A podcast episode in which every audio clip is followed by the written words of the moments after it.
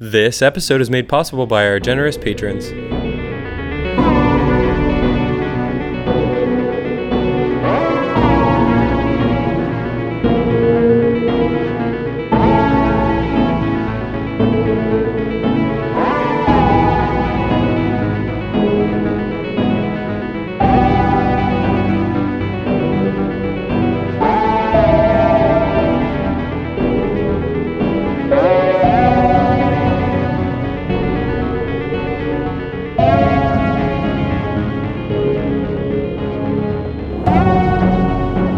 Episode one hundred thirteen of the Ink to Film Podcast, where we read the book and then see the movie. I'm Luke. And I'm James. And this week we discuss the second half of Stephen King's twenty thirteen novel, Doctor Sleep. So James, I don't know if you know about NaNoWriMo. It's the National Novel Writing Month, but I'm doing that right now and reading this book at the same time, and uh, it's been a pretty interesting experience. Yeah, I'm familiar with it basically just because of you, and, and I see people in my in my Twitter feed and Facebook and stuff like that talking about it. But right. So why specifically is it is it interesting?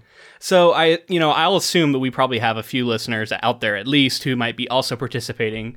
Um, so I wonder if any of them are are having this experience where if you're deeply reading a novel while also generating just tons and tons of words for this challenge, this fifty thousand words in a month challenge. Uh, I should I'd probably lay that out for anybody who doesn't know. That's essentially what it is. You write fifty thousand words of a novel in the month of November. Um, it's just kind of a, a yearly challenge that writers do to just try and generate a ton, a ton of new content or new, new, uh, new words. Um, anyway, but the experience of reading King while doing this is interesting because he's such a good writer, and I love a lot of the details he chooses, and, and he's very inspiring in a way, and I can't help but feel like it's somehow affecting my writing. Like, I, I like to think that I, I'm, I'm being inspired to look for certain details that maybe I wouldn't have thought of, or, or what have you, and it's just the effect of, like, reading quality prose while writing, I think is actually really beneficial. So if, if anybody out there is doing Nano, I know that it's like a super hard time crunch thing, but take some time to read some quality fiction while you're doing it, because I think it's helping me. So like once it's all completed and whatever you're working on right now, you're starting to like go back through it and do revisions. I wonder if you'll be able to see like some sort of reflection from the project. Like if you'll be like, this is so interesting because it's very clearly like, like that Doctor Sleep was like in the back of your mind or something. I mean, it's possible. There might be little things here and there. It might also be the kind of stuff that only I would notice, um, right. because I'll I'll remember that I that I got that specific idea from something. But um, it's also, this is a novel I've been working on for two years, so, and we've been covering tons of shit over the last two years. So in a way, like everything we've covered might have some effect on different parts of it, and at the point that, and I've revised it so many times, it's just going to be probably hard to pick and choose like little things and say, oh, this definitely came from that, but uh I don't right. know it, it all has an effect. Anyway, I just thought that was interesting. Right, it's cool because I use the podcast sometimes to look at like life events, and I'll think like, what were we covering during this d- when when you know I was on this vacation or whatever, you right know? So it's cool to like kind of trace it back, and it's cool, it'd be cool to see that like in your art as well. Yeah, for sure, you know, and maybe maybe someone one day will read something I've written and, and say, hey, this, you know, it seems like you were maybe inspired by this project on your podcast, and maybe I will be. That's uh, definitely a possibility. Yeah, I feel like it's going to be such a subtle way, you know, it's not going to be like a, a plot detail or anything like that. It'll be something like very specific. Yeah. So and probably something only I, only I would notice. Right. But anyway, so this is our second episode on Doctor Sleep, the novel. All that aside, um, we are going to be discussing the, the, the plot of the second half. So in that sense, I don't think we're going to do any spoiler-free uh, sections, because we assume that if you're re- if you're listening to this, either you don't care, or you've already read it, or you're revisiting it maybe after seeing the movie and you're curious about what goes on in the novel. Um, so we're probably just going to launch right into it. Um, do you have any off the top stuff you want to you want to talk about before we get into plot? The only like major thing I wanted to say generally is just um, after after finishing this novel, I'm surprised at how successfully it was able to stay its own story without becoming like o- o- openly and and like obviously a, a, a Shining sequel. Okay, you know, I think it, I think it, it maintained like a certain level of self. You know what I mean? Like it has its own story to tell, its own identity. And I think and I think there were moments that I was expecting it to kind of lean really heavily into Shining stuff, and I, and it never did. So uh, you know, I I think to differing degree. I enjoyed it overall, but I think to differ, I kind of was expecting something and got something a little different, so it kind of threw me off for a little bit, but ultimately I think it all worked out for the best. Yeah, that's interesting. I, you know, and I agree. I, I'm not, um, it's, it, I, I, I really respect King's writing, and, and I enjoyed this novel. Um, but that's not to say I don't have criticisms and I don't have things that maybe disappointed me or that I, that I wish had gone down differently. Um, but it, it, in general, those were minor. Um, like you said, it kind of felt like it was its own thing, and it, and it stayed true to its vision. Um, and then at the end, I also had a lot of like general, um, almost, uh, meta observations where I want to, I want to pick your brain about whether or not we can interpret anything about Stephen King and his life and his relationship to his family and all that stuff, um, in the end. So I think that'll be fun to touch on, but, um, I want to save that for the end once we kind of go through everything that happened, so it could be fresh in our minds and we can, we can use that to inform our, our opinions. Sounds cool. Yeah. Okay. Um, so I think I'm going to go ahead and jump right into plot summary then. I have it divided into four large chunks, um, which I'm going to read, and then we can we can talk about them in more detail. So last we left off, we were I think we had just talked about Dan conversing with Dick Halloran, you know, as a ghost, and then uh, the revelation uh, of Abra discovering that uh, the boy had been murdered, the baseball boy, and uh, Dan and Abra finally meeting up for the first time, which was a, which was an exciting moment. So that was what just happened. So, the True Knot begin to die off from measles contracted from their last victim, the baseball boy. They believe that Abra's steam can cure them. Abra asks for Dan's help, and he reveals his connection with Abra to her father David and their family doctor John Dalton. Angry and skeptical at first, David starts to believe Dan and agrees to go along with his plan to save Abra. With the help of Billy Freeman, one of Dan's friends, they foil and kill a raiding party sent by Rose, led by Rose's lover, Crow Daddy. However, Dan realizes that Rose will relentlessly hunt Abra for revenge. Okay, so that just covers a huge chunk of the novel there, so we can we can slow down and talk about this in a little more detail. So I think something that was really difficult for, for Stephen King to figure out, I th- and this is just me theorizing, but I had this idea of like, John Dalton very clearly is the way that that Dan and, and Abra and everyone are able to convince the family and everybody else that Dan and, and Abra's relationship is like on the up and up. Like it's like it's he seems like this character where it's like he's the pediatrician, he's going along with it because of A A, he's going along with it because he's like he's gotten the evidence at this point. Right. And he's seen Abra's powers before. Um, and I think he's just like a great way of like I think quickly and efficiently just like tying all the threads together and making it believable for everybody. But I th- I was thinking a lot after we talked about your theory on um, David, like maybe totally like, wrong, uh, by the way, maybe like inhabiting Jack Torrance and, and or, because he's a writer, Jack Torrance inhabiting him. Yeah. J- right. Jack Torrance inhabiting him. And I think I-, I was thinking a lot about that. So I just kept expecting it to happen because I was like, that would make so much sense. Yeah, I, I started to move off that theory, too, because I started to think it was going to be more of a direct, like maybe he was he was going to uh, interact with with uh, Danny directly. And, and he, I guess he does later, but in, in a very different way. And part of that, I think, is also my memory of the book and the movie getting clouded and, and, and uh, sort of messing with each other. So we can talk about that as we get to it, too.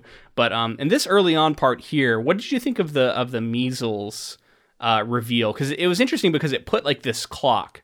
It put this uh, this timer on everything, and it made the True have to behave in sort of a semi-reckless manner because it seemed like they were all dying all of a sudden. And I think it's a smart thing to do, and I wonder where in, in the plotting of this novel he came up with that, because to me it felt like an elegant solution for a criticism someone might have of reading it and going like, they're behaving a little bit too recklessly. Why would they do this? Why wouldn't they just decide to play it safe here? And when you add the measles in, it adds this like tension of like, oh, we're all dying anyway, so we have to act now. And we have to do dramatic things. Um, so I'd, I'd be curious as a writer just to know that, like, because I'm a very curious about process stuff. I think it's it's also cool that he he set two timers. Basically, he set one with them running out of steam. And like that on its own could be enough to push the True to like do some reckless things. But like you yeah. said, the added the addition to like them actually dying and like having a threat. Um, I still, I, I mean, I'm clear. I understand why because because reasons. But like they weren't affected by any sickness until this boy. And is it this kid's like hatred or his sort of like you know, what, what was the reason that this this was the time they were finally able to get sick? Yeah, that's interesting. Um, it does seem like there was an overall sense that they were weakening, like they were running out of steam, right? They, they like the, the years hadn't been as good for them recently. Um, and I wonder if that's some sort of reflection of modern society that, that King was trying to say, and that these like relics were dying out, right? Like, cause they're, they kind of represent like this old ancient evil. Um, and then the other thing is that I kept thinking of the anti-vax problem, and how we are actually getting like measles outbreaks now in the country where that disease had basically been wiped out. And it seemed to me like King must have been reading like there are measles coming back in the United States, and and the idea that that was was included here felt to me like some sort of commentary was being made. Yeah, I didn't even think about that. That sort of like anti-vax like commentary that like like you know these preventable things are are coming back. Yeah. So I wonder if, like, maybe in the height of their power, maybe it's also, like, maybe he's making a statement about how there's less suffering overall. I don't know. Like, why were are the true unable to feed as, as well, right? Um, and or or or maybe there's less mysticism and, and like, shining, or or maybe they're depleting their food source by, by over-hunting it or something. I don't know, but, it's, but there's something going on, right?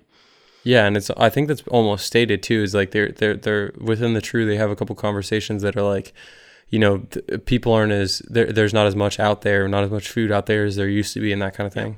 Yeah. So I think it's all of those combined maybe weakens them enough to where they can be affected by a disease that they otherwise, um, when they're really full of steam, maybe would be immune to. That's the only thing I could imagine. Um, but yeah, so let's talk about this this showdown, which I thought was like really cleverly plotted. And and as someone who's like in the midst of plotting right now, it's hard. And and man, like I love the way he he meticulously builds um, throughout this novel, this back and forth, right? Like where it seems like each side keeps getting the up, upper hand, and then the reveal of like, oh no. So so essentially, like they lure them out. Dan is pretending to be Abra. He's like projecting as her and all this stuff because they they're able to swap minds with each other in this like, you know, very dark fantasy sort of way. And uh, through that, they're able to lure them out there. But um, there's a hint that something's different. And then, like, Crow Daddy's not there. And then come to find out, Crow Daddy, uh, off of, like, a hunch, essentially, and something that uh, Jimmy told him, he got out of the, the, you know, the Winnebago they were driving and decided to go after Abra directly. Um, who, you know, cause, cause the whole misdirection thing, and that reveal, the way that came out was cool. Cause it was like, oh, they, they just killed him and they got the upper hand, but then it was like, oh wait, this other thing's happening. So it just like, that's uh that's hard stuff to set up in a way that works like that. And it was, it was well done. Um, and then I really like the confrontation. I love the way that, that King like really breathed life into all the characters, even the ones in the True. And so when they were dying and like Rattlesnake Andi was dying and stuff, like, it wasn't just like, yeah, they're beating the villains. It, it, like he kind of felt bad for her in, in, somewhat, and and he just he he he made it a little gray, right? Like and and they they did have some genuine emotion, and they were, even though they were monsters, they were also people. Yeah, there were a couple of things that I loved about how, how it all went down. One one thing was like just like this sort of like adrenaline spike, like the violence that could come out of someone. Uh, I think John is the one who who like hits her with the butt of his gun. Yeah. And I, like, fractures her her jaw, and like it's like, and he really says that gruesome. He was just scared, right? Like it was just right. Adrenaline. Yeah. And he and he's just like ha- dealing with the fact that he just did that, and then also with the sort of cycling that they do, he can see like the brain bleed and like the, yeah. the broken jaw. And as a and doctor, everything. He was like, I could see, he knew what it was. Yeah. The other thing I loved is um kind of Dan's process through the whole fight. Uh, he's like realizing, as they're fighting, as things are going down, that these people are not used to fighting out in the open. They're used to like coming at people like in the shadows and, and, you know, trapping them. And, and, uh, he could tell by the way that like they weren't prepared. And even like the gun they had was sort of like a tranq gun seemingly or something. They didn't yeah. even have any real weapons, cause which makes sense for their, for their sort of group, because they don't, they don't want to draw attention from any cops or any situation where they could be arrested or, you know, anything like that. So it's pretty tense when Dan's got like the gun in the picnic basket and he's like got his finger on it. And then, and then, uh, Snakebite Andi is, is about to, uh, like knock him out using her shine, like her yeah. ability. And then Abra, seemingly she didn't even realize he was about to fall asleep either. She just kind of at the, like, was like, where's, where's Crow? Where's the Crow at the last second, which, which shocks him back awake. you know, and, and retrospectively, because at the time we don't know anything about this, but I love that throughout, um, Abra's dis- dis- uh, described as having this like really intense anger and like the lip rubbing, you know, thing, and all these like hints that of their relationship, of their, you know, how they're related to come. But it's just a cool detail. It's like, oh, she's this like really tough, aggressive little girl, and that keeps like surprising people. And um, the way that that all builds to the reveal is just, it's just cool.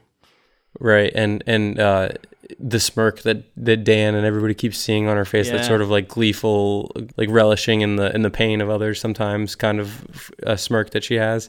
Right. Um, I found that to be yeah, I found that to be like really endearing. I'm like yeah, like like clearly she understands like what's right and what's wrong. But then we just come to find out, kind of like I could see the smile of Jack Torrance in here, like retrospectively. Yeah. You know?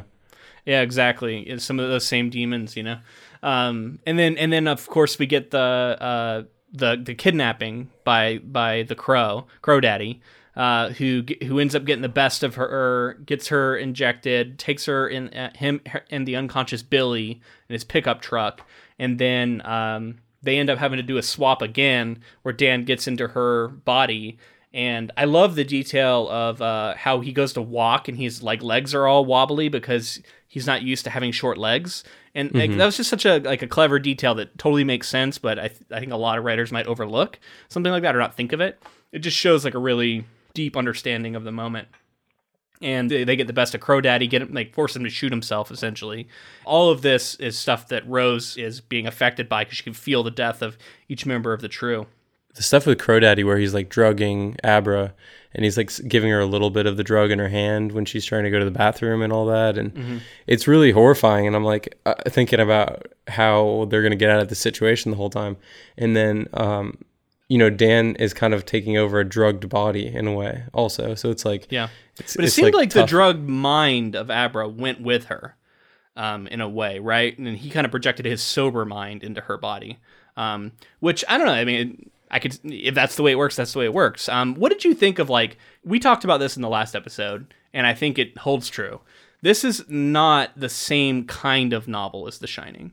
And Definitely. It's much more about these almost wizard-like psychic beings doing battle with each other. And it's cool. And like, I, I like that kind of fiction. And I like, you know, obviously as a fan of fantasy and a fan of dark fantasy, uh, I, you know, I was down with it, but you know, when I would think of The Shining, I'm like, this really feels like a different sort of book, you know?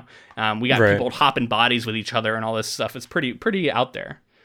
Right, and I think that that's the big distinction to be made, right? Like, so it's like, if you're if you're in to this story for the fact that it's a sequel to The Shining and you want more horror in the same way that The Shining was, I think you probably would be disappointed. But if you're open-minded to just a, a story that, that Stephen King wanted to tell, um, you know, and, and like he, you know, he doesn't only write horror is the thing. So yep, to to get true. some sort of, you know, it, I think it's cool to have a variety and, and it's, you know, it fleshes out this world in a, in a weird and interesting way, which I'm into. Definitely had to, to uh, kind of switch gears and, and change expectations once I realized how much uh, this wouldn't be like The Shining. Yeah. Uh, but yeah, it's, at some point you're like, God, everybody's got a different power. And is this just like powered people? And, and yeah. it's, it's just, it's very, very interesting that like, cause uh, you know, you think of it put, putting those, that type of characters in the background of The Shining. And you're like, well, there's tons of people shining out there when Danny's like a little kid in the Overlook and they're all like, they all have different powers and all this other kind of stuff. Um, I don't know. It's interesting to think about.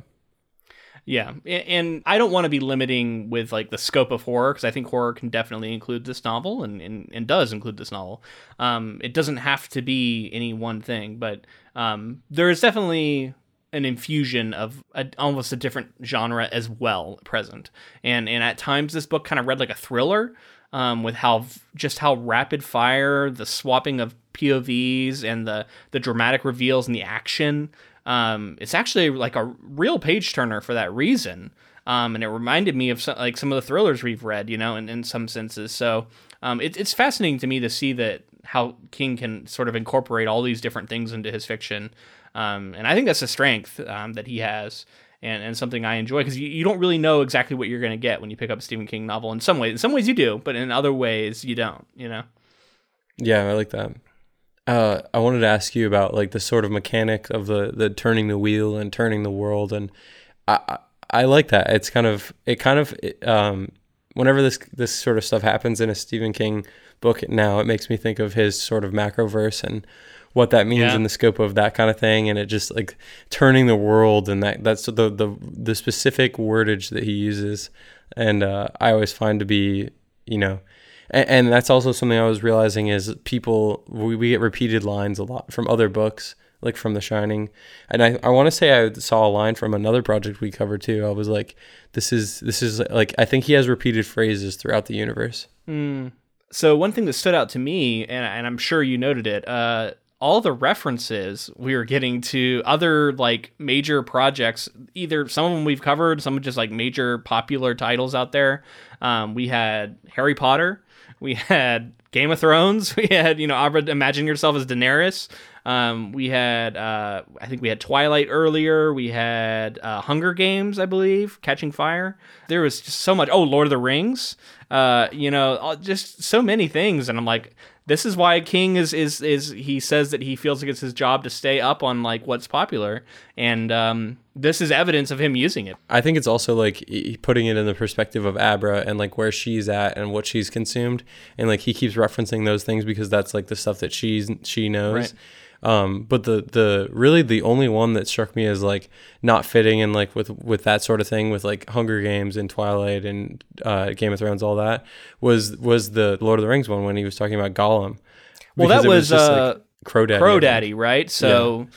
Maybe he likes the older fantasy. Right. Yeah. It was just funny that he was like, yeah, like Gollum once said. I was like, whoa, wasn't yeah. expecting that. From like a hundred and something year old dude, apparently. Yeah, maybe he was an O G fan of Tolkien. Yeah.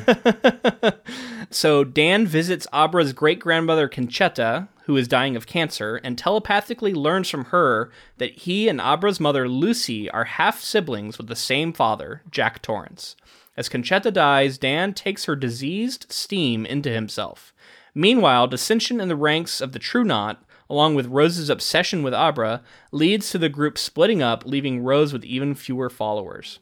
Okay, so this is building towards the end game, but this this was a big reveal, right? The Jack Torrance connection. Yeah, it's huge. I do want to say that this, I think at this point, we're not supposed to really know that that um, Dan is like taken in Concetta's disease theme. Yeah, we right? didn't it's know like, that. We didn't know that until later. That's a right. good point. But, uh, yeah, I mean, this reveal, I, I didn't see it coming, did you? No, um, and there was clues, right, everywhere, like we talked yeah, about, like the wiping totally. of the lips. So I kept thinking, like, I definitely made the connection. I was like, wiping the lips is definitely something Jack Torrance did. But I thought it was just, like, a, a coincidence sort of thing. Like, it was just a, he was uh, evoking that, he was reminding us of that. Because um, like something about her reminded uh, Dan of, of his father, but I didn't think it was that direct, like, no, it's because they're related. I actually think the fact that you said coincidence is interesting because that's, I feel like that's what he was building, right? Like he very specifically was, Stephen King was like building in coincidences, like the fact that they were connected in some way, uh, Abra and Dan at some point, like why would they have been connected and like what reason would they have had to come together? And then at some point in the book, I think it's David Stone, the father, says, you know, this is such a crazy coincidence that you guys were connected. And Dan was like, no, it's not a coincidence at all. Like it, it was like, gonna happen because we were connected in this way. Mm. Um, but yeah, I did not see it coming. Uh, I really, when it happened, I was like, wow, I was like, that, that is bold. And they kind of go into it and they sort of, sort of say like the backstory is that Jack Torrance had an affair in his partying days with somebody that he worked with at, at the school. Totally believable. Yeah. Yeah. Yeah, I can and see it works. That it yeah. works, and it's cool, and I like it. Re- also, retrospectively for Lucy's character as well, because you kind of see some of the fieriness of Jack Torrance in her as well. Right. Yeah. Absolutely. Uh. So yeah. Anything else in this section? I mean, this is this is a lot of. Uh, maybe we could talk about them taunting, uh, Abra calling and taunting Rose, and and how much she enrages her. I w- I gotta say the the thing that struck me is. They were the good, I'll call them the good team, the good side, was getting yeah. a lot of wins throughout this whole book. And I really felt like the other shoe was going to drop. I was like, yeah. wow, they're, they are winning a lot. And like, they're getting really lucky. Um, I thought that the fact that she, they kept angering her and angering her was going to lead to her like really, really showing up in the final bat- battle and being like unstoppable. Um, I thought that, I think it was cool. I will say that Abra is really composed for a twelve year old or whatever she's supposed to be, and yeah. pretty witty and, and like good at, at keeping her composure and, and enraging an adult who, you know, I get it. She's like got the upper hand, but, uh, I was I was just surprised at how many times we, we won against the bad guys, right? Yeah, and you know, the one thing I, I didn't think of it in the moment, but like upon reflection, I was a little surprised that Rose couldn't keep her cool a little better, considering how old she is. Right. You would think if you've lived that long, it would be harder to get a rise out of you. Now, I understand she's never been challenged in this way, and it's by a child, so you have that pride, right? And so maybe, you know, he's saying something about that. The pride is what does her in. And she's but, also uh, back against the wall. Like, she's got yeah. no steam. Everybody's bailing on her. Yeah. Um, you know, the yeah. measles is everywhere. And may- maybe uh, age doesn't doesn't change temperament, right? Like maybe if you have that temperament, you have it forever. So so I, it's believable. I would just um one of the things that, that I think is very challenging when writing characters who are supposed to be li- have lived beyond human years is to convey those years and the way they behave, um and the, you know, the wisdom they will have attained. And um I guess I. I Yeah, I mean, like you said, there was a lot of wins, and I kept thinking there was going to be something, like she was going to have one or two more tricks up her sleeve that she would would have foreseen some of this, um, and that didn't quite come to fruition. But it, I don't know, it wasn't it wasn't bad. It just was something that was was there. I was anticipating Danny dying, like, for sure. I was like, oh, Danny's dead. Like, she's going to, after all this shit she's been talking, after all this stuff that goes down, like, she's going to ultimately, like, have some suffering or some loss that comes along with actually beating Rose. Yeah. Well, and and uh, I thought this novel had was going to have a fourth act. Um, like we've talked about in some of the other projects we've covered, where, where something else comes in after you, what you think is the climactic battle, and right. um, I'm, I, we'll talk about that after we talk about this this final climactic battle. So, what did you think about Dan running in and and because I was kind of, you know, until we got the reveal that he's related in some way, uh, Concetta was like very open to him like pretty quickly, and we don't we don't get the specifics of their conversation or anything, which, you know, kind of keeps in in the shadows this sort of fact that he put uh, Concetta's kind of steam into into one of these lockboxes that he used to create, which we'll talk about the lockboxes as well, because I was expecting some different things to come come from those lockboxes. Yeah, near the end. I thought the the opening of the lockboxes, we do get uh, Horace Derwent comes out and wreaks some havoc, um, you know, kills uh, Silent Sari. But um, yeah, I kind of thought there might be more. Uh, uh, coming of that, more horrors unleashed. Yeah, what did you think of the Concetta stuff with with Dan like like being there for her death, and Lucy and everybody showing up after afterwards? And it was interesting because she was like speaking Italian to him, but he could understand because he was like touching her her mm. hand. I thought I mean I thought it was fine. Um, I didn't know where he was going with it. Um, and then and then we get the reveal of the Jack Torrance stuff. I was like, oh, okay, it was for the reveal, it's for that. Um, I did not realize he was he was like capturing her essence, and that that essence would be tainted by her disease. Um, but I guess he had set that up because they took the steam from the baseball boy, and that's how they got the measles, I guess, was from the steam. So like the steam itself was infected. So if she had cancer and she died, then that the cancer is in the steam too, which we guess is like we've talked about. It's like their essence or their soul, maybe. Yeah. And even as Dan was clearly like hurting leading up to the final battle, like his stomach was hurting and he was like keeling over and didn't, everybody was like, you don't see, you don't look so well. I still didn't pick up on the fact that he had a disease inside of him. Right. Well, and then, and then he sees the flies on his face, which right. I thought that, you know, that's why you're led to believe he's going to die in this final fight. Because he, we, we set up earlier that when he sees flies on somebody's face, it's because they're likely to die. Um, right. Well, even before that, I was like, I thought that just narratively, I thought he would die. And then the flies confirmed that, like you said, like I was like, oh, he's definitely gone. Yeah. So you thought he was going to die in, at the end, right? Yeah, I could see that. Okay, so let's just get into this final confrontation. Following the kidnapping attempt that Abra foils with Dan's telepathic help, she baits Rose into confronting her at the location where the Overlook Hotel once stood in the Rocky Mountains, Colorado, now home to a campsite owned by the True Knot. Dan and Billy travel to the site while Abra helps them by using her astral projection. Lying in wait, Dan releases the steam collected from Concetta to the remaining group of True Knot members, killing all of them. he frees the ghost of Horace Derwent to kill the last member, Silent Sari, waiting to ambush him and Abra, and the two fight Rose in a long psychic struggle. With help from Billy and the ghost of Dan's father, Jack Torrance, they push Rose off an observation platform to her death. Before leaving the campsite, Dan sees his father wave goodbye, having finally found peace. Well, a couple things I want to just clarify real quick is like, um, I Dan didn't, I don't think he released, he, he released um, the ghosts of the Overlook that he'd been containing since he was a kid, not knowing what would happen. Not, it wasn't like he like sent them to attack Silent Sari, and he had no idea that she was even there. So right. That sort of like unleashing moment was where I thought like, oh my God, like a bunch of Overlook ghosts are all about to come together and it's about to get really ghosty right. up in here. Well, and that was the fourth, I thought we were going to get a fourth act um, where, where the True Knot was taken care of, but then uh, the, the evil of the Overlook was going to have to be dealt with because it was going to be able to recuperate in some fashion. And, and that didn't really come to pass, but it, maybe that is more in keeping with The Shining because uh, novel, because the Overlook is defeated at the end of The Shining. And remember that moment where you see the like stingray looking smoke thing take off from the Overlook as it's burning um, in the book. And and so, like, I think the implication was that most of the evil, like, maybe, I mean, it's still an evil place, still a cold spot. Well, it was, clearly, it was clear there was an entity that was, like, in the Overlook. And, yeah. like, maybe the entity is gone, but, like, the it's evil's gone, remained. Right? Yeah. Exactly. So it's not, like, the power isn't still there. Um, I am going to be very curious to see how they deal with that in the movie, where it seems like they're playing a little bit more with the movie of The Shining, where the Overlook is still there, it just got abandoned. And those all those beings were not defeated.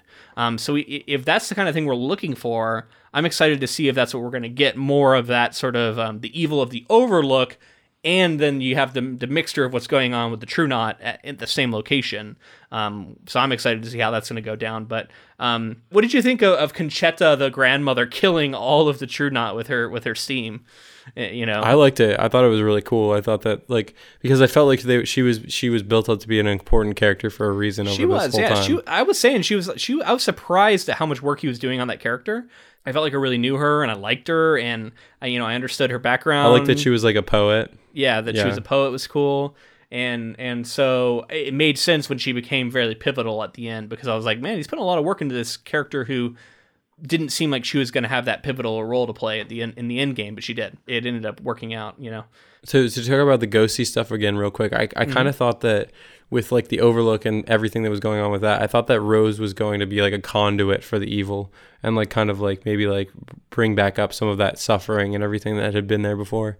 Um, but right. that wasn't really the case. Oh, the other thing I wanted to clarify, by the way, is in this synopsis that you're reading, it said specifically that that with the help of De- uh, Jack Torrance, they defeated Rose, which is like, it is implied, I would say, but it's not outwardly like he's helping. Like it's like it's like you're there's right. like a gust, and then and then like it distracts Rose, and and you know later we see Jack Torrance, which obviously I think it's leading to the the, the reader to believe that it's Jack Torrance, but it's not like outwardly Jack Torrance is saving the day kind of thing.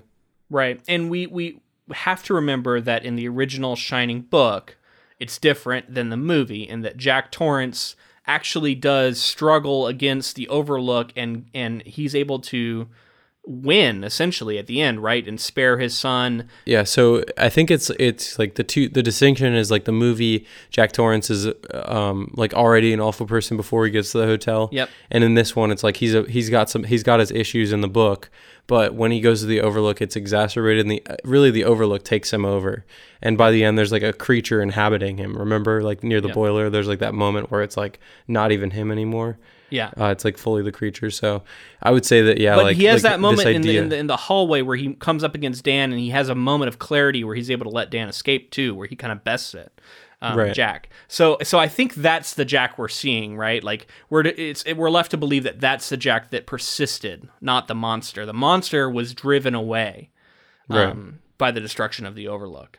So yeah. so that's why we have a good torrent, and that's why we're not going to get what I was talking about. We're not going to get the evil Jack Torrance coming in and making somebody go crazy. So, um, you know, that, that I think that was somewhat of a, of a mix up in my head as I was thinking about the movie and the, and, and the book, you know? Yeah, I would have, I will say that like the, the idea of David Stone, the writer, going to the same area with the Overlook, and still, you know, the entity is gone, but it's still some sort of evil remains and things are there. Yeah. So like the the idea of him being consumed by his own demons, maybe not necessarily Jack Torrance, but like, you know, the Overlook, the area where the Overlook was, like, exacerbating something in him could have been interesting, but, um, you know, he didn't decide to go that route. I started to think that it was going to be Danny. I was like, so I, I thought that Jack Torrance's madness. Um, now, you could say that it kind of does, but it's brought on through... Um, through Rose, right? Right. She she gets him strangling, and then it's revealed that he's strangling Abra, and he's like, "Oh, I almost killed you." And so that's him having the rage moment. Um, but it's brought on by like an illusion and this psychic battle he's having with with um, Rose, not because of the Overlook. And right. so that that was where where I was surprised, because I thought um, you're getting someone who has that in their blood, that their same thing, and they're back now, and like the Overlook, you know, let him escape once, and now he's back, and and they're gonna, it's gonna try and take him over, right? Like it wanted Danny all along, and it's gonna try and use the the rage and the and the hate that, you know, was is latent inside of him, and bring it to the fore. And I thought there was gonna be a moment of like him chasing around Abra, and like I thought he was gonna say some of the same shit that his father said, and then he was gonna have to fight against it. And well, he did. Um, I did like the, the like while he thought he was choking Rose, he was like, "Take your medicine. You're gonna take your yeah. medicine." Like that. So was, so, so it was like, kind of... it's like you kind of get it, but um, the source was different, right? But yeah, right. you're right. There there is a little bit of that. So. Um, It, for me, if I'm adapting the movie, I think I lean more heavily into that. So I'm going to be really curious to see if that's what they do, because I think that'll be exciting. Yeah, it, I, I, you know, the fact that they've said that they're going to try to do justice to both the book and the movie is, I, I'm excited to see what we get here. Um, I am hearing good buzz, so I'm excited yeah. to see the movie, definitely. For sure, which we will be covering next week. Um, but let's let's finish up here. We have we have um, we have an epilogue section, but is there any more about this final confrontation we want to say?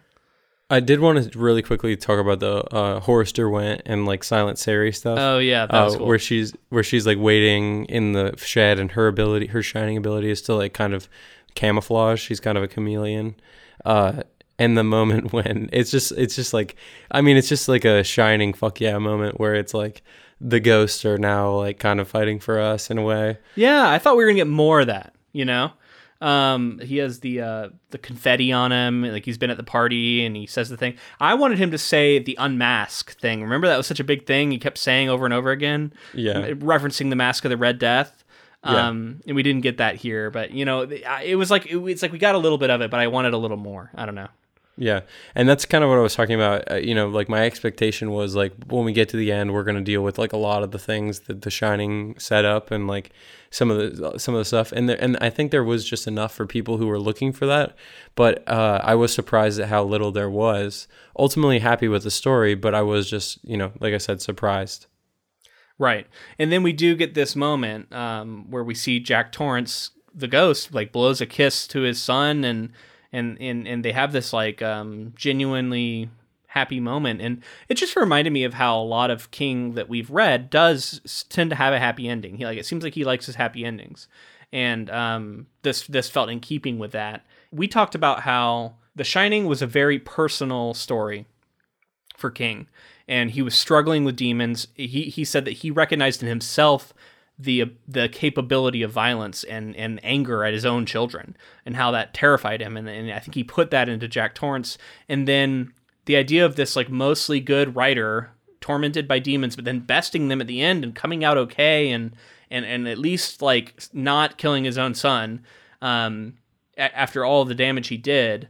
And then and then you see this here. Like I wonder if it's, it's King is so like he identifies so strongly with with with both. I think um, Jack Torrance and Danny at this point.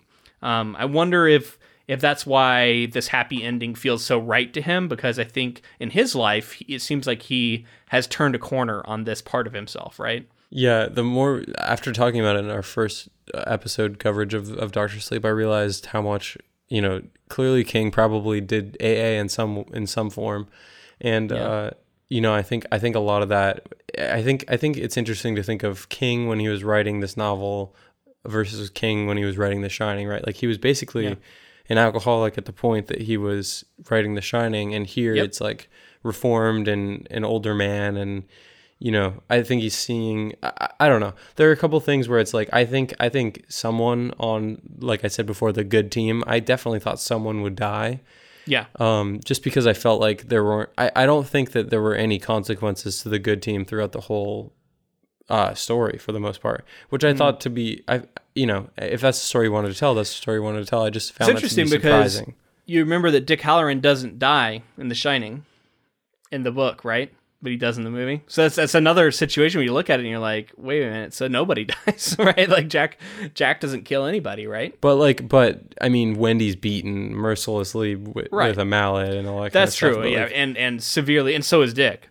But um, right. but yeah, I mean, um, you're you're right, and I I wonder if it has anything to do with that, right? Like how strongly King identifies with Jack Torrance and Danny here, right? Because I think it's almost like past self and and and and current self talking to each other in dialogue. And um, it, it's such a personal story. I'm I'm glad that it feels like he went there again with the personal connection for Doctor Sleep. So I think you have to if you're gonna if you're gonna come back to this material, you're gonna have to really like pour your soul into it again. Um, and, and it and, and one of the reasons it's so different. And my, my book had like a little post uh, interview with uh, not interview, but just like a, a author's note that King read himself. And he talks about how he's a different man now, he, and and you know he so a different novel is going to be what he ends up writing, and, and I think that was telling if you read between the lines there a little bit about the stuff we're talking about. Yeah, so the moment I, I mean I was kind of conflicted with the the Jack Torrance moment um, when we ultimately see him and he's waving and kissing. Like I felt in terms of like how I felt when I was reading it, I felt like it was a you know fitting end and it was nice, but at the same time I was thinking like.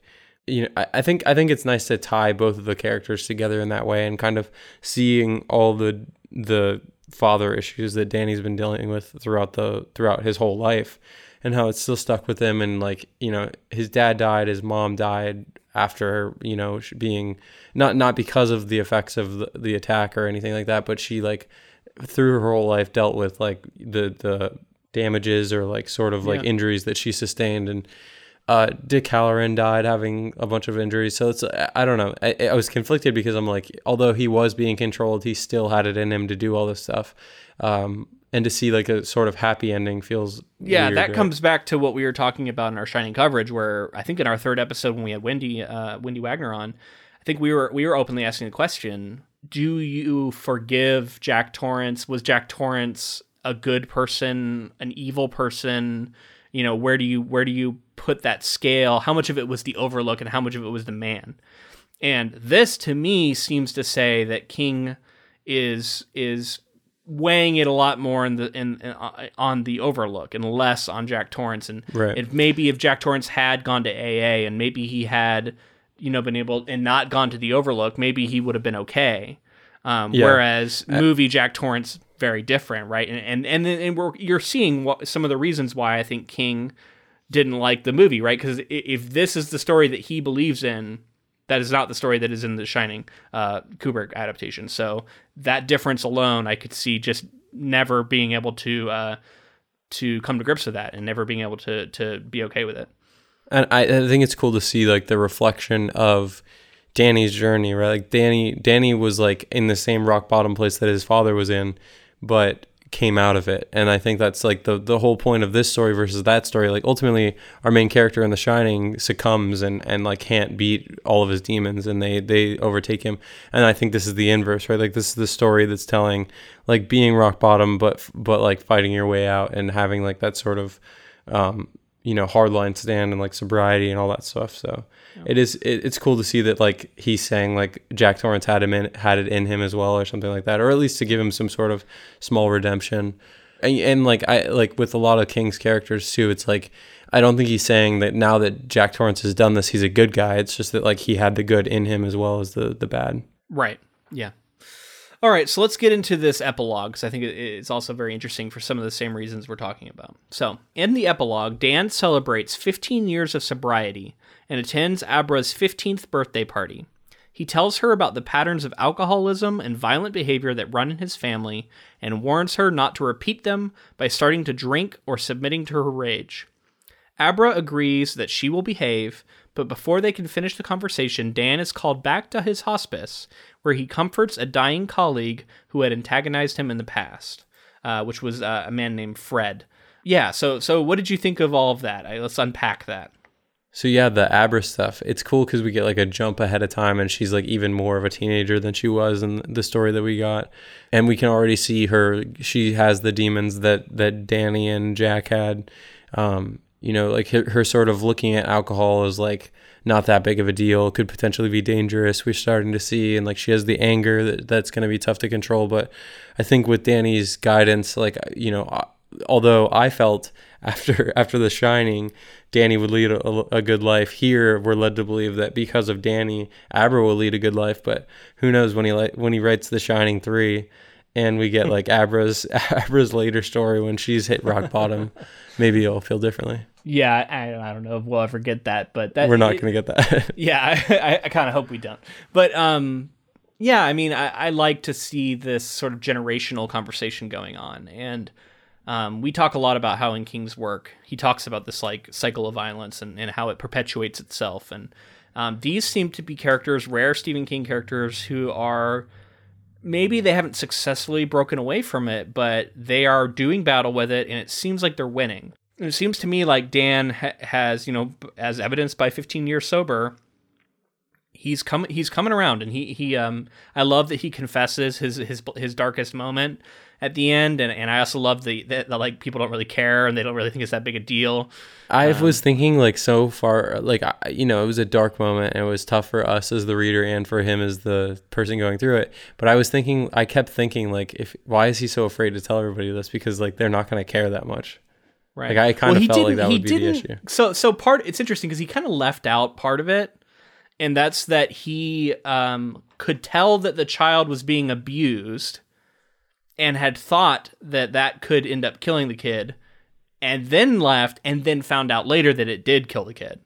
Right. And he left all of that out of his confession. So maybe it would have been a little worse if he had if he had said all of that, but it seemed like he was really focused on just the fact that he left, which is fair. And, and a lot of the stuff that he he found out was like through his supernatural ability later. Um I don't know. It just seemed like maybe kind of a half confession to me. Um, I maybe would have liked to see him fully come clean. Um, maybe that's yeah. why it wasn't as affecting to the people there. Yeah. When he first was talking about his deepest, darkest secret too, I was also thinking for a while that uh, like he might come out and tell that like in conjunction with like leaving the kid, he would he would tell the, the Overlook story. So he's like, mm. as a kid, like all this stuff happened to me. I have an ability, and then roll into that story. Yeah, that would have been uh, that would have been quite a story. So yeah, I mean, we see Abra has these anger problems, and we see and we see uh, Danny trying to talk her through it, and, and not to not to go down the same path he went. And I like that he said that like you can't, I can't just tell her like you can't talk to a young person and tell them not to not to like grow up and not to have to experience things themselves. Um, but I, he didn't say this, but I kept thinking like, but you can be an example, right? You can, you can live as an example, and you can, um, in a way he's still having a positive effect on her, even if he's not telling her what to do. Um, he's still kind of showing her the way. And he kind of does that. He tells like the story of like the grandfather, like, like Jack Torrance's father. So he's do- like you said, like the example is there. It's not like he's just like saying like, I can't tell her anything. Yeah. He's laying it out for her. He's given her the information so that she can choose to do with it what she will. So she still has her own agency in the decision, right? Which I think is essential, right? Like they, you know, someone has to choose for themselves. They can't just have that choice made for them, because then it won't, it won't matter to them, or there'll be something that they can easily undo later. Um, but if it's self-driven, they're more likely to probably follow through with it. Um, So I, I guess this last bit, let's talk about this last bit, and then I have like an overall observation meta theory I want to talk about. But um, at the end here, we get the orderly who uh, had been abusing former patients and um, was a real asshole, and Danny hated. And he's been hit by a car and he's dying. And then Danny is called in to do his Doctor Sleep routine. He comes in and he like helps the guy uh pass over, and then he, like or he's going to and then like there's the bit about the dog, which got me as a dog lover, like, oh, he's got this dog who's he's gonna wait for him to come home, and he's like, you know, i have a i have a i have a, a niece who will be excited to, to get a dog, and he's, you know, he's, he's gonna take care of the dog, so, you know, go Danny. Um so there's all this stuff that where where Danny's being very um he's being this like saintly person at the end, and he's, he even says like it's his sacrament, and he um he is able to be the bigger man and do the right and do the good thing, even though this guy doesn't maybe deserve it. So so what was your takeaway of that? And and why did it happen at the end of this book? Well, I think like the whole Doctor Sleep thing speaks to like Danny as a character, like without without the context of anything else. Like we know that that like he feels like this is like his duty, and like inherently we can see that he's like a good person, and that like he in the in people's most vul- vulnerable moments, like in the times that they're they're going to be passing away, he's there to like ease their suffering, and kind of like he's experiencing all those deaths basically with them, because he can kind of feel what's going on too. So it's like it's almost like this, like I don't know, like we've talked about before, and they talk about in the book, that's like maybe it's some sort of like penance for what he'd done, and and it, you know, it makes him feel better that he's like helping people now when he can, uh, in his own special way. Yeah, yeah, and I like that. I think it really does make sense for the character, and Um, it shows it shows the growth he's undergone, and, and the way he's letting go of the anger um, that has controlled him. Um, so I, I think narratively it does make sense, and it's and it's a nice ending for this. Um, I want to get into some fairly bizarre meta theories that I have about this book. Um, do you have anything else you wanted you wanted to do before I get into that? I no, I think I'm good. Okay, um, so I, I'm going to just huge grains of salt for all of this. This is just stuff I've been thinking about. It's half baked um, because I haven't like gotten a chance to like really lay it all out. But um, I've been touching on how I feel like Stephen King identifies strongly with both Jack Torrance and Danny Torrance, and how I think in some senses Jack Torrance is like previous old, like young version of Stephen King, and Dan Torrance is, you know, current Stephen King. And if I were to extrapolate that out further, I would say that Abra is potentially his children, right? Um, Stephen King's children. And so it felt to me very much like a father speaking to his children and talking to them about some of, because, you know, obviously King faced demons, and he's, and he might be seeing some similar evidence of some of these demons in his own children. And through his fiction, this could be a way for him to speak to um, his real life children in a way. And and then I was thinking about how the shining power could also be interpreted as like potentially Stephen King's real life superpower, and that he is this amazing storyteller. And we see a lot of his children, they're writing novels and being storytellers themselves, and they have a similar power. And, and um, you know, maybe it's interesting that he's saying that the, you know, Abra is more powerful than he ever was. So maybe that's him trying to say that, you know, his, his children are going to be even better writers than he is. And, and then, um, and then even at the end with this character, this, this asshole character who doesn't deserve forgiveness. Um, I was remembering how, when I read On Writing, he got into, he talked a lot about how he got hit by a car. I don't know how much you know about this, but he got hit by a car when he was out walking. He did this walk he would do every day, and he got hit by this car, and the guy who did it was this like, like piece of shit guy. And um, I can't remember all the details, but he, he's even said, it seems like a character he would write, like the dumb, mean, just like this awful human being. And I, I just thought it was interesting. Like, I wonder if this was a way of metaphorically like forgiving the guy, um, or, or like letting go of that anger that he probably felt at the guy, because it, I don't know, like the, it seemed like he was, he was giving forgiveness to someone who didn't really deserve it. And I wonder if like in, in some like meta way, it was some sort of like cathartic moment for him. Anyway, I was reading into all sorts of shit into like Stephen King's personal life that, um, I'm sure he would deny all of it. Um, but I just thought that was kind of fun. I don't know. What do you, what do you think of all that? I mean, yeah, for the sake of the, I'm sure for the sake of the, his art and his story, he would deny it. But like, you're ultimately you're bringing things from your own life into into it, and I think it's like the the sort of, and you know, I'm not an older man, so I don't know, but I think it's sort of like the message of an older man, or like the the outlook on life of an older man, to say like, of course, like forgive this person that that you know you don't understand and like you don't agree with, and and maybe is an asshole or whatever, because like w- what does it matter at the end of the day? Like, what does it matter to hold a grudge? What does it matter to be, you know, all of that? Um in terms of like the Abra stuff, I think I, I think I like the idea of like um and I think about this I end up thinking about this a lot actually, like like what you know, like what you leave behind, like what, what life ultimately is, is just like legacy, right? There's, there's nothing but like what you leave behind is like the people that you touch, and the, the things that you write maybe, or the things that you leave behind. uh, okay. that other people can experience. So it's like, it kind of always does feel to me like an artist speaking to the future or speaking to loved ones or speaking to that, that sort of thing. Um, so I'm sure that Stephen King, as he's gotten older, has realized that. And, and I'm sure he's threading in sort of like subliminal messages to his family, like when they read his stuff in the future or whatever, like, this is like me speaking to you. Even if it's not directly meant for that, meant meant to speak to them, working through it in your fiction, I don't know, in sort of a public way can still be sort of therapeutic in a way, or um, because, I mean, obviously he's speaking to his fans too, right? And he's speaking to his readers, and I don't know. It's just, um, yeah, I don't know how much of that was on the, I mean, maybe it was, maybe um, if there was any of that going on, it was completely unintended. It's all definitely possible. I, I don't know. It's a type of close reading that can sometimes be frustrating when you're like trying to like psychoanalyze the author based off of tons of stuff. You know right. what I mean? And like, the only reason I can even do this is because I know so much about him, his like real life, having read on writing and like, you know what I mean? Like, if I didn't know so much about him, I wouldn't be doing any of this. It would all be a mystery. Um, so right. For the sake of a story, I would say that he would probably just try to deny as much as he could, just because it's like, you know, you don't necessarily want to, we've talked about it a lot, but like reflecting the work on the artist, and like if this is like meant to represent them, or if it's, you know, yeah, or if it's just a character. Well, I mean, you could take that even further, like our, the True Knot and the, the, the, you know, the older generation losing to the younger generation, and this these old vampires, you know, in America.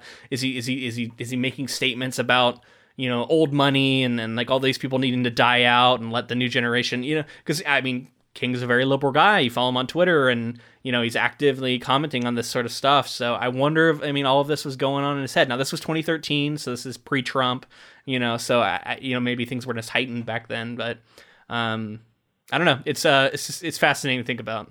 But the True Knot very clearly within the book represents like older people with money who are like very conservative in nature, and they have tons um, of power tons of power like the influence over the over the states and the the laws and the government and everything. So literally, I mean, look at look at people as just food for them, like right. completely in, you know, inhuman. Yeah, so if, you know, yeah, it does seem to say like that, maybe that is saying something about about that. I don't know. Um, all of these are just, I think, are interesting readings. I definitely think there are a million other readings you could take, you know what I mean? Like you could read this book and have a completely different readings of it, and um you know, I'd, I'd love to hear about them. So if anybody has any other theories, or if they want to talk to me about my theory, I'd love to hear. Just, you know, write into us, ink to film at gmail dot com. Um, would love to hear it. But I am now super excited for this movie, like we talked about. I, I think there is a lot of room for different things to happen in the adaptation involving the, you know, the differences we had um, between between book and film. And um, I think we are going to be uh, well equipped to talk about them now, because I, I've refreshed my memory. Um, you know, we're very, very familiar with the movie, obviously, of The Shining. So, um, yeah, I, I'm looking forward to talking with you about it, seeing the movie, and, and I think it's going to be fun. Yeah, I can't wait. I just, I'm seeing buzz. I saw a headline. I, I didn't read the article at all, but I saw a headline that Stephen King said that this, that Doctor Sleep makes, uh, makes up for The Shining or something like that. So basically he's yeah. saying that like he, it makes it all right. It makes this. Oh, I wanted this, to ask you about that, because the in the, did, did you get the final author's note I was referring to earlier? You got that in your, in your version. Right? Yes. Yep. Yeah. What did you think of it? It seemed to me like he took another shot at, at the Kubrick. Like he was, he was like, a lot of people seem to be frightened by, uh, you know, or have like a, I forget what he said, like be frightened by the uh, Kubrick's version of The Shining, understood. which I never understood. You know, like I was like, he's still, he's still taking shots, man. I think that it's just like, he's, he's just never going to not say that his is the superior version, which I understand. Like he's always going to yeah. say that his is the correct version. But right. I, I think, I think the thing comes up where it's like, I don't think that he he's very clearly not saying that it's not artistic and it's not like a great movie. He's just saying that it's not his interpretation of the Torrance family. Like that's not what happens in his. So I think he ultimately feels like he didn't connect with it because it's because Kubrick is so cold and calculated, and it's very it's a very different sort of movie than the than the book was. Uh, you know, we talked about like the struggle of J- Jack Torrance versus like him already basically being hateful towards his family and stuff at the beginning of the movie.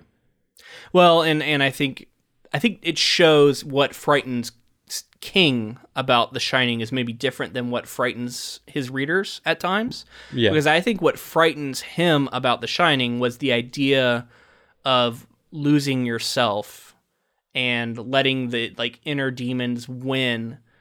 If you are at your heart and you believe you're a good person, yet still losing out to like the evil that's within you, and the, you know, how he talks about like everybody is, you know, got some evil in them. Everybody's got some scumbag in them. I forget what the exact line is, but there's, there's a line at the end of this book that says that.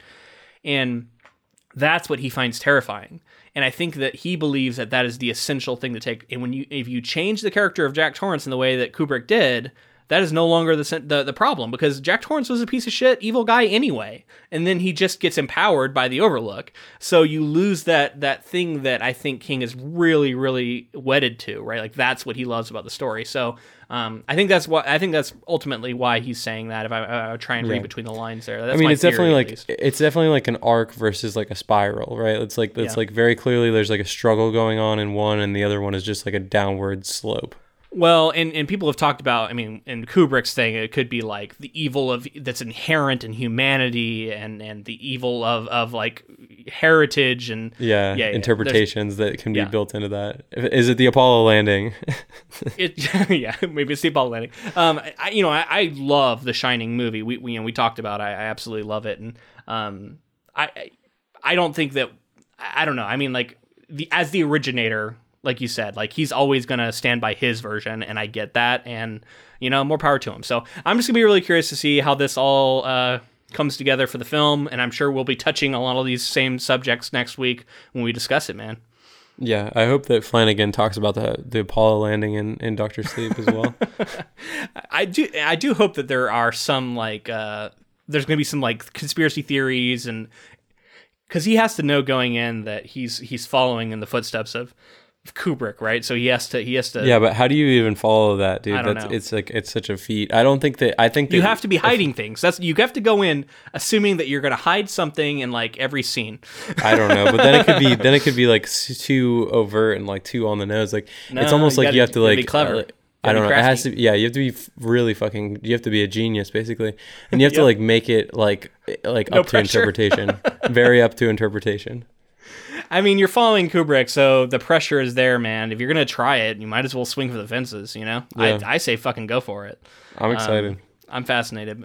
So I just wanted to thank one of our longtime patrons, Chris C. Uh, I know he lives out in Colorado, and he's been to uh, the Overlook, uh, you know, the uh, was it Stanley Hotel out there. Um, he's been a supporter of ours for a long time on Patreon, so shout out to him. Hopefully he uh, reads Doctor Sleep and enjoys this coverage. Um, and if you want to become a patron yourself, go to patreon dot com uh, slash ink to film, and you can see what sort of bonus content we're, we have up on there. We have a lot of uh, bonus episodes. We just released one where we were reacting to uh, and talking about uh, the Double D's and all the drama with them and departing from Star Wars. And then we also discussed Martin Scorsese and Francis Ford Coppola and their comments about Marvel and how it's not cinema and so forth. So if you want to hear us discuss that and other adaptation news, uh, become a patron and or think about becoming a patron, and uh, you'd be a huge help to us. Yeah, thanks again to Chris for being a patron. Um, tiny little follow-up to our bonus episode that I just want to throw out there. Martin okay. Scorsese has now since... Uh, written an article in the New York Times talking right. about his uh, talking about his mar- thoughts on Marvel movies and, and cinema and all the all of that. So just know that that didn't go into our bonus episode because that wasn't right. out yet, and now it wasn't out yet.